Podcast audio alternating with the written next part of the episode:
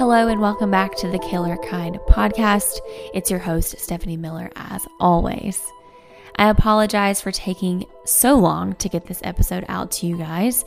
I always do this, I overcommit when it comes to October, such a busy month for us. Plus, this one was hard to put together, honestly, because there are so many rabbit holes I could have gone down. But with that said, this is our third and final Killer October episode. And this is one that's a little different because we are covering a case shrouded in conspiracy. When you guys said you wanted to hear a conspiracy theory episode, I was excited, but really I had no idea what I wanted to do. Did I want to go massive conspiracy theories like predictions of 9 11 or the Illuminati? Which can be pretty controversial, which is so not me. Or did I want to go massive conspiracies surrounding celebrity deaths, like how Marilyn Monroe and Kurt Cobain were definitely murdered, not committing suicide? Or how I don't believe JFK was killed by a lone gunman? Or how some believe Elvis and Tupac are still alive? All of these people I've had a personal love for for as long as I can remember. And maybe one day I'll dive into those cases for you here on the podcast. But honestly, I'd probably need like a whole month or two to prepare for one of those cases. There are just there's just so much information out there. However, now that I mentioned it, I'm sure you're probably thinking to yourself that you need me to cover one of those ASAP. so head over to the podcast Instagram and let me know which of those you'd like me to cover first. After this episode comes out, I'll drop a poll or something on my Instagram story and let you guys cast your vote. Now, today's case to me fit both the mysterious death and conspiracy theory vibes that we're going for. And I'm sorry if you hate the word vibe. and I knew it would be one I wanted to cover though. And honestly, one I'm surprised I haven't covered yet. I literally had to go back in my list of episodes just to make sure I haven't. this week we are covering the infamous Elisa Lam case that took place at the even more infamous Cecil Hotel almost get chills just saying the Cecil because of all the dark energy and tragic events it's known for, which we will also get into today. So, without further ado, let's go ahead and dive into the Cecil Hotel and the mysterious death of Elisa Lam.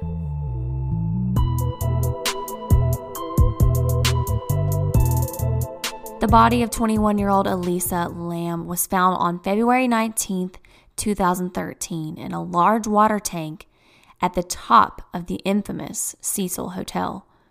And before we get into her death, I think you need to understand the mystery surrounding the hotel itself and why so many believe Elisa was just another victim of the hotel's dark history. The Cecil Hotel, now known as the Stay on Main, is located on 640 South Main Street in Los Angeles, California. Built in 1924 by William Banks Hanner, it was built as high as legally allowed at the time, standing 14 stories high and holding 700 rooms. And the hotel was beautiful when it was first built. All of the best interior design with a stunning marble lobby, stained glass windows, potted palm trees, and alabaster statues throughout.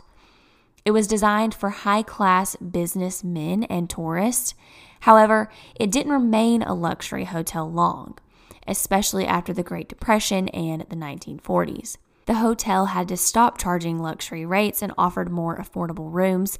And if you're familiar with what's called Skid Row, the hotel sits right in the center.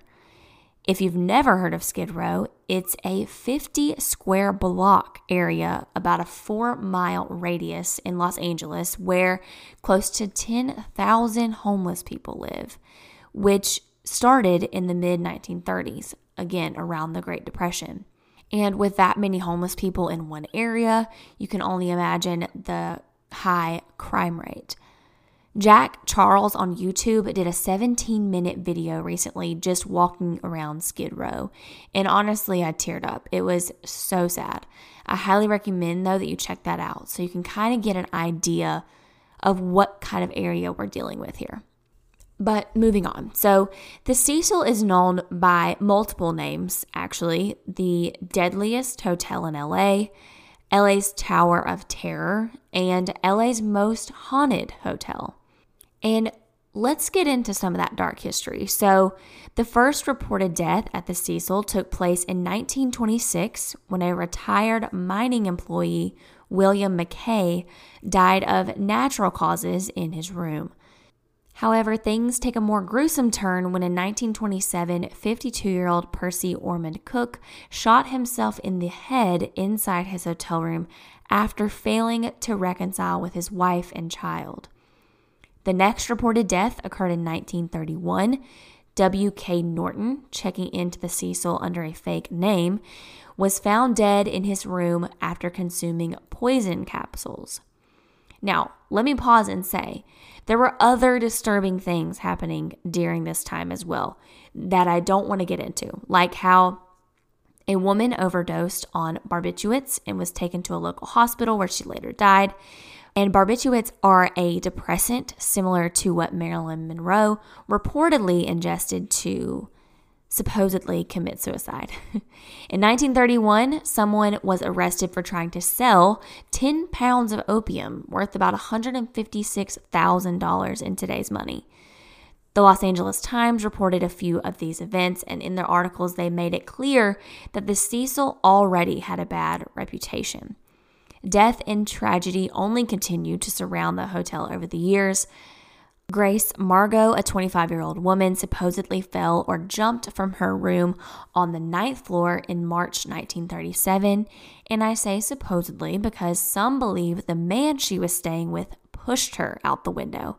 He claimed to have been asleep at the time and couldn't explain her actions. That's another case for another day. But the truth is, there are hundreds of cases that could come from the Cecil, including one that I've already covered the Black Dahlia. I released the episode last October, but in that I mentioned that she was reportedly seen at the Cecil's Hotel bar a few days before she was found brutally murdered. In 1962, a woman by the name of Pauline Otten was having marital problems. She and her husband checked into a room on the ninth floor to discuss their marriage. At some point, the husband leaves the room to have dinner alone, but Pauline stays behind. She writes a suicide note to her husband and jumps out the window to her death.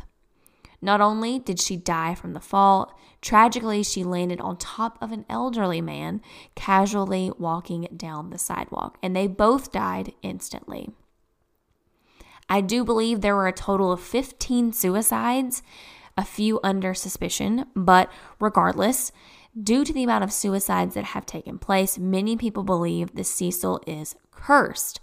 And I can't say I don't blame people for believing that. There are many reasons why you would think it's cursed, including the murders that have occurred at the hotel. Now, despite speculation that there were several murders that had taken place at the hotel, there were really only a handful carried out inside.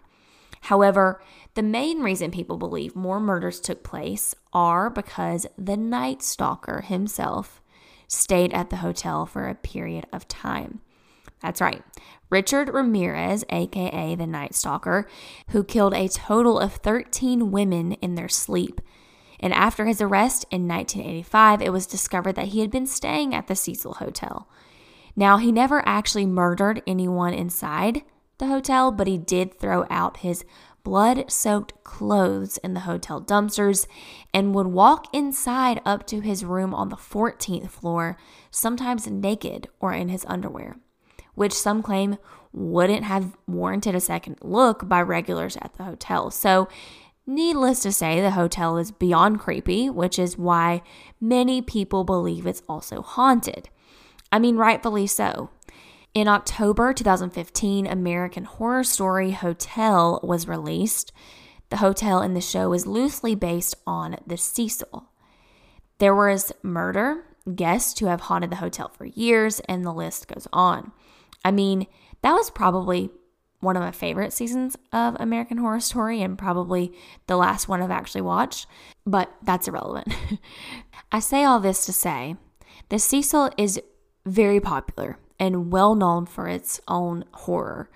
And the case we're talking about today only adds to the paranormal, murderous, and cursed feelings against the place. So let's continue on into the death of Elisa Lam. Elisa Lam was born on April 30th, 1991. Elisa's parents immigrated to Canada from Hong Kong, where they opened a restaurant in the Burnaby area of British Columbia. Elisa went on to the University of British Columbia, where she had some trouble getting through school because Elisa appeared to suffer from mental health issues, including depression and bipolar. Elisa had a blog and was very active on Tumblr. She made several posts, especially in 2012, expressing her feelings about school and life in general. She explained thinking her depression started when she stopped running track in high school. She said she lacked self discipline to train and then continued to lack that self discipline.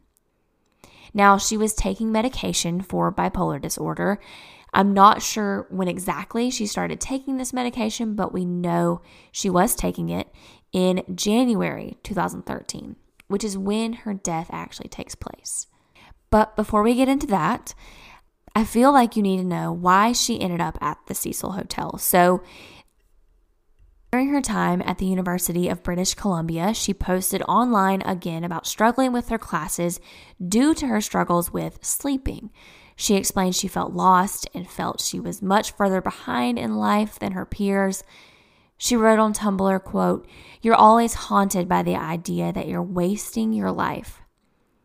In January 2012, she made a post saying that she had some sort of relapse at the start of that semester and had caused her to drop several classes.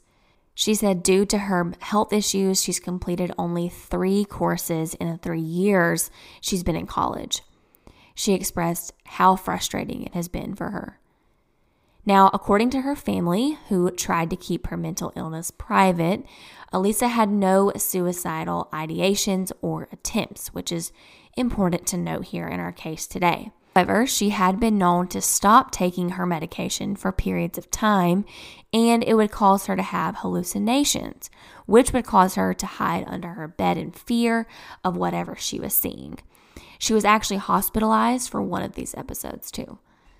Now, she did have a passion and a very creative side that she desperately wanted to give more attention to, but again, her mental health sort of held her back.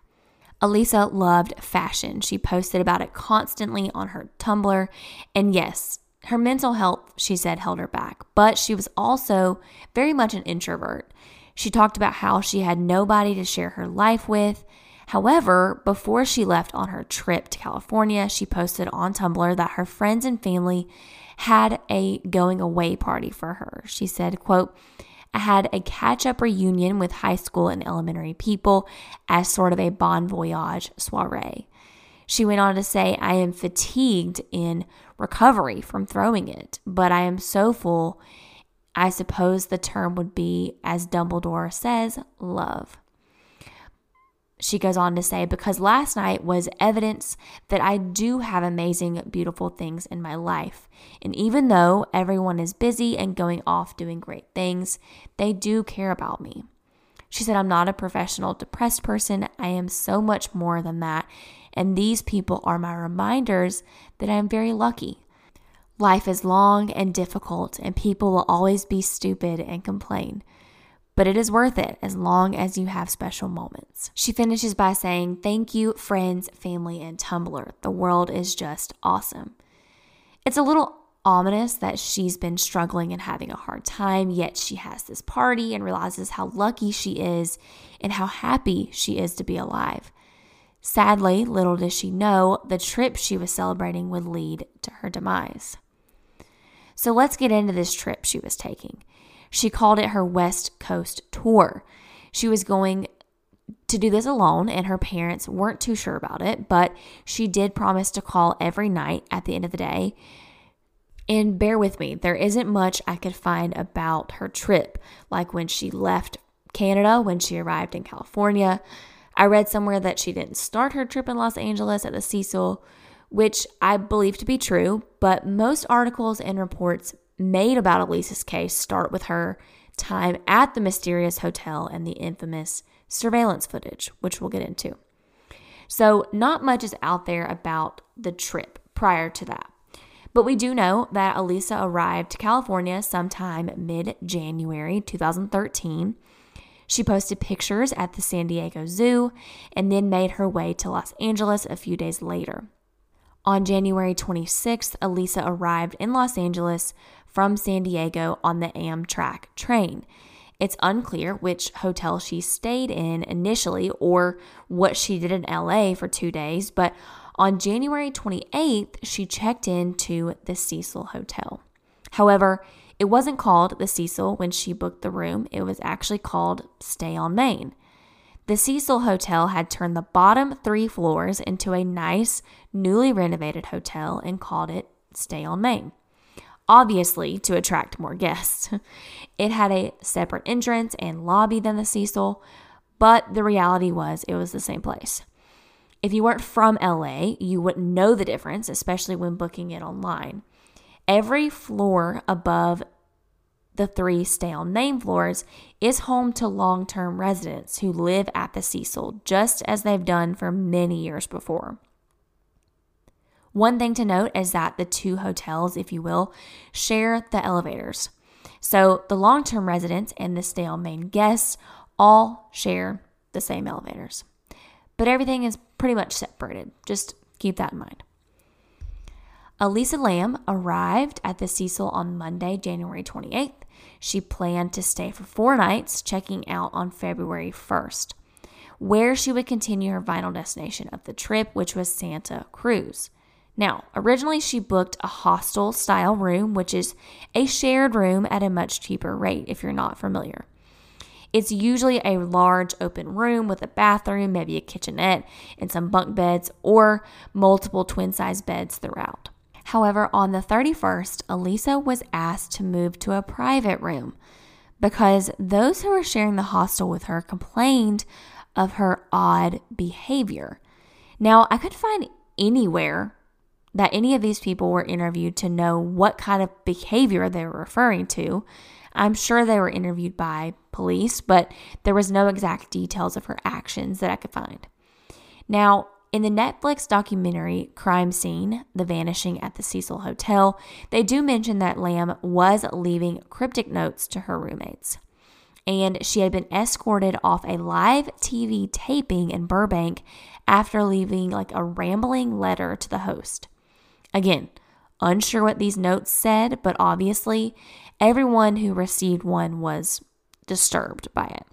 After having her moved to a private room, it was apparent that the hotel staff didn't do anything really to ask if she was okay, which they have since received backlash for. Clearly, she was expressing erratic behavior. However, in the documentary, previous hotel manager Amy Price explained that odd behavior is the norm at the Cecil. And they basically just don't get involved unless they have to. Which again, I understand, but obviously it's hard not to think that if the hotel would have done more to help her, could they have prevented her death? I guess we'll never know. Moving on. So she is moved to the private room on January 31st, and that's when everything takes a dark turn. As I mentioned, she promised her parents. She would stay in contact with them daily, and she called them at least once on the 31st. She was also seen at the last bookstore, which was right around the corner from the Cecil. A bookstore employee, Katie Orphan, said she remembers seeing her that day. She said she stood out to her because of how outgoing she was. She described her as outgoing, but said she was almost aggressive with how she interacted with people at the store she would go up to different people asking for places she should go in the city and how to get there because she has to take public transportation. Katie described her as an odd duck, but someone she could relate to. She said she knows how she must have felt in a new city, wanting to find people to connect with, but having that odd personality, she probably struggled with connecting. But Katie said she spoke to her and the two had a nice conversation. She also said in a later interview that she always makes it a point to say that Elisa was asking Katie if the books she was buying were too heavy to travel with and that she was talking about taking certain books home for her family. Clearly making plans to go home, which again, something that's important to our story here. So on that Thursday, the 31st, Elisa is seen at the bookstore. But other than that, she is known to have been alone in her hotel room for the rest of the day. But this is the last day anyone ever heard from Elisa. On February 1st, she was supposed to check out of her hotel room and plan to head to Santa Cruz. But the first came and went, and nobody heard from her. Immediately worried about not hearing from their daughter, Elisa's parents contacted the Vancouver police and they directed them to the LAPD. It's unclear if police immediately went down to the hotel or not, but either the LAPD or hotel staff checked on Elisa in her room and they found most of Elisa's belongings her wallet with her ID, laptop, clothing, and a few bottles of her medications that she had been described for her bipolar disorder. There was no signs of forced entry into her hotel room, but there was also no sign of the 21 year old college student. And at this point, she is declared a missing person. A week after she is reported missing, the LAPD conducted a press conference on February 7th to announce the Canadian native was missing. In the press conference, you can see her parents and her sister standing behind the detective next to a large picture of Elisa. The detective explains that she was staying at the Cecil and never checked out, and that they were in the process of looking through security camera footage. During the press conference, reporters are allowed to ask questions for the detective to answer, and a reporter asks, Do you think anybody warned her about the Cecil Hotel and the dangers of being in the Skid Row area alone as a female. The detective explained no, she likely wasn't aware of the kind of area she was in. The LAPD spent a total of two weeks scouring the hotel itself along with canine units to try to locate Elisa. However, the dogs were unable to pick up on her scent, which was odd. Plus, there was no sign that she had left the hotel after returning back from visiting the bookstore. This was confirmed by two hotel workers that she did make her way back, but she was nowhere to be found. On February 13th, police released the now infamous security footage of Elisa Lam inside a hotel elevator. I will leave a link to this in the show notes so you can check it out. It's something you have to see for yourself, but many people wondered why the police would even release the footage. Some said it was just to see what she looked like and the way she carried herself. However, her actions in the video were clearly out of the norm for her and very bizarre. I'll walk you through it, but if you're able to pull up the video and follow along here, I highly recommend it. So let's get into it. The video is approximately two and a half minutes long. When the security footage starts, you can see the elevator door open and Elisa Lam walks inside. There is no one else inside.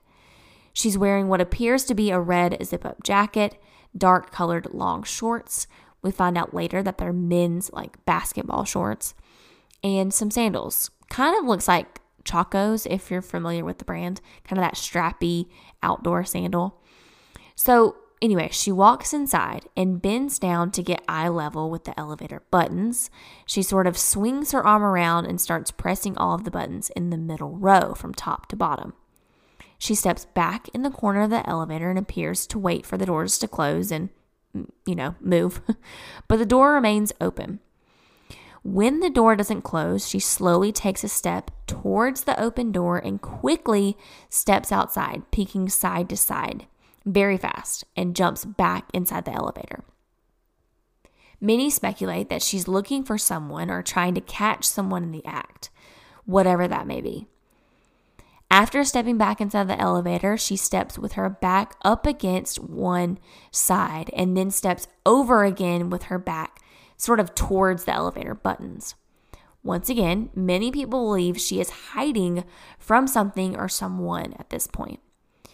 She then slowly starts to peek out of the elevator again, sort of half jumps completely out of the elevator, again, like she's trying to catch someone. She takes a side step and then a step back inside the elevator for a second, then steps back outside, then walks to the side, almost out of view of the camera. She stays just outside the elevator for quite a while, maybe a minute or two. And during that time, you can see her lifting her hands to her head, and it can kind of look like she's talking to someone. But then she turns around and slowly walks back into the elevator. As she does, she holds on to the sides of the elevator doors, almost like she's losing her balance or trying to hold herself up. Once back inside the elevator, she appears to push all of the same elevator buttons again and steps back outside. She appears to be confused as to why the elevator door isn't closing, and she starts to wave her hands around just inside the door. Many people have speculated that when she does this, her hands look odd. Her fingers look very long, almost inhuman. After that, though, she continues to move her hands around. It's unclear what she's doing with her hands. It looks like she's counting her fingers, but it's kind of hard to tell because the video is fuzzy, because of course it is, right? Either way, she continues to stand outside for a minute or two and then casually walks off camera and is never seen again.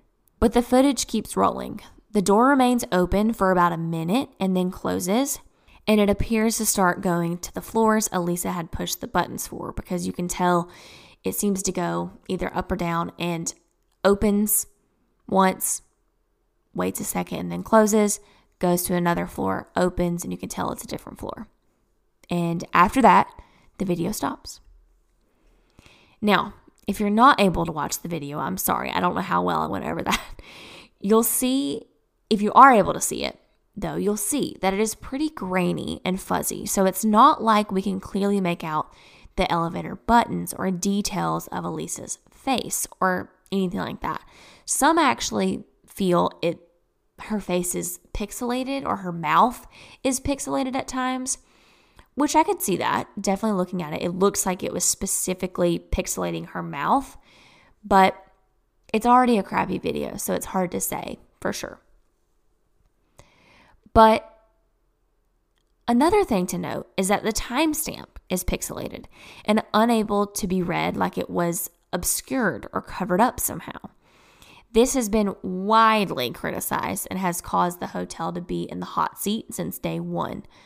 They claim to turn the security footage over as is without tampering with it. However, the timestamp looks weird, and then there are many people that believe a whole minute is missing. I can't read the timestamp at all, but some say it looks like the video skips ahead one minute at some point. Some also believe the police edited the video before releasing it to either hide someone from the public, what that could be, who that could be, nobody can say for sure. Possibly to hide the fact that there was someone else there in general, either to keep their face out of the public eye because they know they were not a suspect or because maybe they were.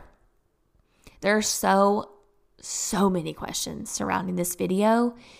It is kind of what the case is known for, and it pretty much went viral within the first two weeks of being released to the public. There is a large group of people online that believe this video shows signs of paranormal activity. They believe Elisa sees someone else there with her inside the elevator and possibly outside in the hallway as well. And one thing in particular that has stuck with me is that the elevator door takes forever to close. It doesn't close when Elisa is inside the elevator or when she's standing outside the doorway. It's odd. It does look like she pushes the door open button, and a lot of people believe that. But I don't believe it would have held that long, especially since it seems to close pretty quickly after she walks away. But let's move on to the investigation. So, at this point, police are looking for a missing person. They're not considering homicide at first, but as the days go by, they start to think the worst. The investigation officially starts on February 5th. They do the press conference on February 7th and then release the security footage on the 13th. Now, the LAPD, among other local police departments, including the FBI, conducted a massive search of the Cecil Hotel. They set up a command center in the lobby and claimed to work with hotel staff to search each and every room. In a court document, investigators stated they conducted an extensive and exhaustive search of the hotel. They claimed to search every room, every inch inside the hotel, as well as the roof and the surrounding city blocks. They claimed there was no stone unturned. After the huge initial search, a second search was conducted using canine units, and there was no sign of Elisa Lam. And investigators are at a loss, right? They are coming up with nothing. There is no sign of Elisa leaving the hotel, but there's no sign of her still being there. So, where is she? Two weeks go by, and within that two weeks, the hotel starts receiving complaints about low water pressure in their rooms and eventually start noticing the water has a foul smell and taste. A British couple that was staying at the Cecil during the time said when they would go to turn the sink water on, it would initially run a sort of dark brown or even black, but then it would turn to regular water. A maintenance worker at the hotel, Santiago Lopez, was tasked with trying to figure out what was going on with the water and after talking to some of the guests, he decided to go up to the roof and check out the water tanks.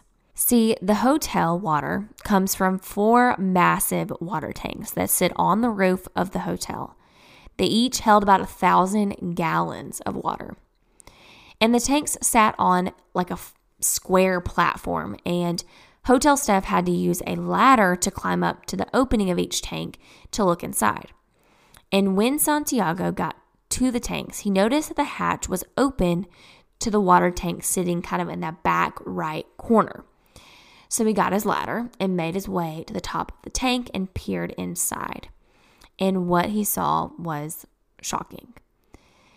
Santiago said he looked inside the tank and saw a naked Asian woman dead, lying face up in the water, approximately 12 inches from the top. I'm not sure if Santiago called 911, if someone else did, or if investigators were still at the Cecil in that command center in the lobby, but either way, investigators made their way up to the roof and were able to determine the body in the tank was that of Elisa Lam.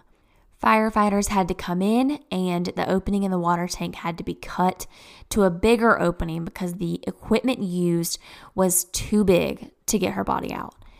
And this should tell us something, again, which we'll get into the issues we all have with the water tank. But either way, they pull Elisa's body out of the tank and it is sent to the medical examiner's office for an autopsy. Inside the tank, they found Elisa's clothes, the same clothes she was wearing in the infamous elevator video. The clothes were sent off for testing as well. And it was later determined that the clothes contained sand like particles, which Investigators don't really seem to elaborate on as to where she could have picked up these sandy particles, and the autopsy didn't really do anything to help with that either. The medical examiner, however, did rule that Elisa's death was an accidental drowning. Also, the toxicology report showed no sign of recreational drugs or alcohol in her system, which only makes everything that much more confusing. But now that we've gone over the overall findings, let's get into the issues many people have with Elisa's death being ruled an accidental drowning. So, the day Elisa's body was found and before the autopsy, investigators stated they weren't ruling out foul play because of the location of her body was, quote, suspicious. And honestly, I think this has been the second biggest issue with this case, first being the elevator footage, of course, but where her body was found was extremely hard to get to. First of all, these water tanks were on the roof, which is restricted access. The maintenance worker who found her said the doors stay locked. there is an alarm that should have gone off if she tried to open the door on her own. Now, according to the hotel, someone can access the roof through exterior fire escapes. However, if you look at these exterior fire escapes, it's a lot of steps she would have had to take depending on which floor she started on. And assuming she would have got on at the floor her room was on, that's a lot of steps, okay? Then there's the water tanks themselves. As I mentioned, there were four tanks sitting in a square pattern on top of the platform. I'll link an aerial view of video of the Cecil that I found on YouTube as well so you can get a good look at what we're talking about here. But, anyways, the tanks are pretty close together. Elisa was small, so yes, she could have made her way through the tanks to get to that back right corner one. But these tanks are 10 feet tall. Santiago said that he had to bring a ladder in order to get to the top of the tank and peer inside the open hatch, meaning there was not a ladder nearby. So there's no way she could have gotten up there by herself. Now, say she did have a ladder and investigators just aren't putting that out there. Well, then there's the hatch. I believe it was Santiago that said the hatch was pretty heavy. And this petite woman supposedly finds a ladder somewhere, puts it up to the tank, climbs to the top, pulls open this super heavy hatch, and then climbs over into the water. Is it possible? Sure. But it just seems like a lot of hard work for someone like her. Then there's the fact her clothes were off and in the water. When the maintenance worker found her, he specifically said her body was floating on top of the water about 12 inches from the top. It doesn't seem like a ton of room to lift her shirt over her head and all of that. And it also seems very difficult to get all of your clothes off while treading water unless she took off her clothes before climbing up the ladder and then she just carried them with her. But that doesn't really make sense to me either. Now, before we move on, I know she was on medication for a mental health disorder, and that's why investigators believe she climbed the tank to begin with. But to me, there are just so many factors that would have made that so difficult for her to do, which leads a large portion of those that have followed this case to believe that foul play was involved. And the fact she was on the roof, which is a restricted area for guests, many believe someone at the hotel was involved. And the fact she was on the roof, which is restricted access to guests, many believe someone that worked at the hotel was involved. And many believe she was murdered, whether it was by a hotel worker or not, due to the fact her behavior in the elevator, looking like she's hiding from someone, and of course, the location of her body. But investigators now refuse to acknowledge that possibility. They have since said they don't believe foul play was involved here, and they believe due to her mental health issues at the time, she climbed into the tank on her own, wasn't able to get out, and drowned. And honestly, yes, there isn't really any physical evidence pointing to foul play. There was no signs of bruising or any injury at all to Elisa's body. So, yes, that could 100% be the case here. Case closed. But let's get into a couple more conspiracy theories that surround this case. So far, we've got possible murder, paranormal activity, according to some, and then there's the very weird very weird coincidences. First up, we have the fact that the death of Elisa Lam is eerily similar to the Japanese movie called Dark Water. The movie came out in 2002, and in the movie, a girl is found dead in a water tank. Other people were drinking water with the dead body inside, just like we have here. And one of the weirdest parts is the girl in the movie is wearing a very similar outfit to Elisa Lam. So, due to this, some believe Elisa wanted to recreate the movie, or she was murdered by someone else who wanted to recreate the movie. Again, could just be a very weird coincidence, okay? Either way, it is very creepy, if you ask me. Now, the next conspiracy is even creepier. So, a few weeks after Elisa was found dead, an outbreak of tuberculosis covered the Skid Row area. And the test used to determine if someone had tuberculosis was called LAM ELISA. I'm sorry, what? Why? The theory goes that they didn't want a lot of people to know about the TB outbreak, so they made up the death of Elisa Lam, like she never even existed.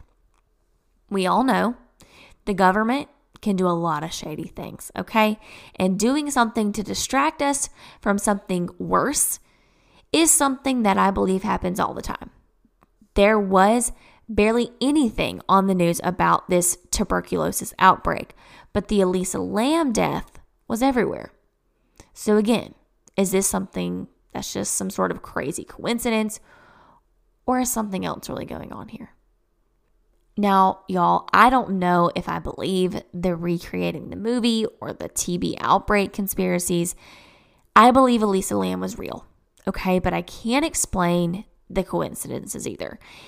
And if I were to dive too far into the Reddit threads on each of these, I am sure I'd be convinced of both by the end of it.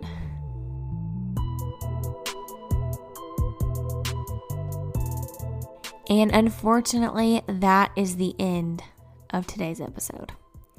Excuse my language, but what the hell happened here? For years, I believed the paranormal stuff.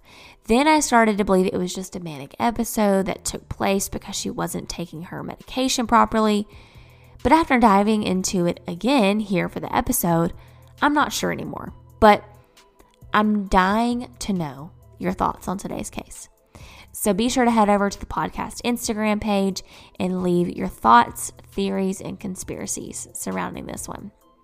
I enjoyed putting this one together for you guys, but as I mentioned at the beginning, it kind of gave, gave me like a run for my money because I didn't know which way to go with this one. There's just so much out there, so many crazy theories, so many conspiracy theories, convincing ones, but also just a sad situation. But that is going to do it for me this week, guys. I am sad to report that this is going to be the last episode of the year.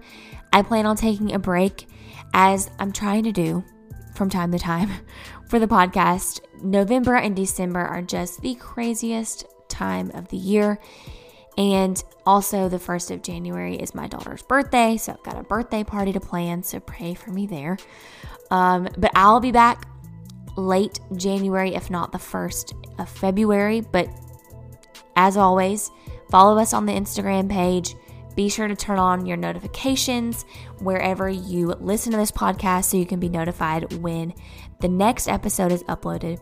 But I hope you guys have a great holiday season, a happy and safe Thanksgiving and Christmas, and obviously New Year's as well. I'll be back in 2023. Until then, Stay safe, guys. Bye.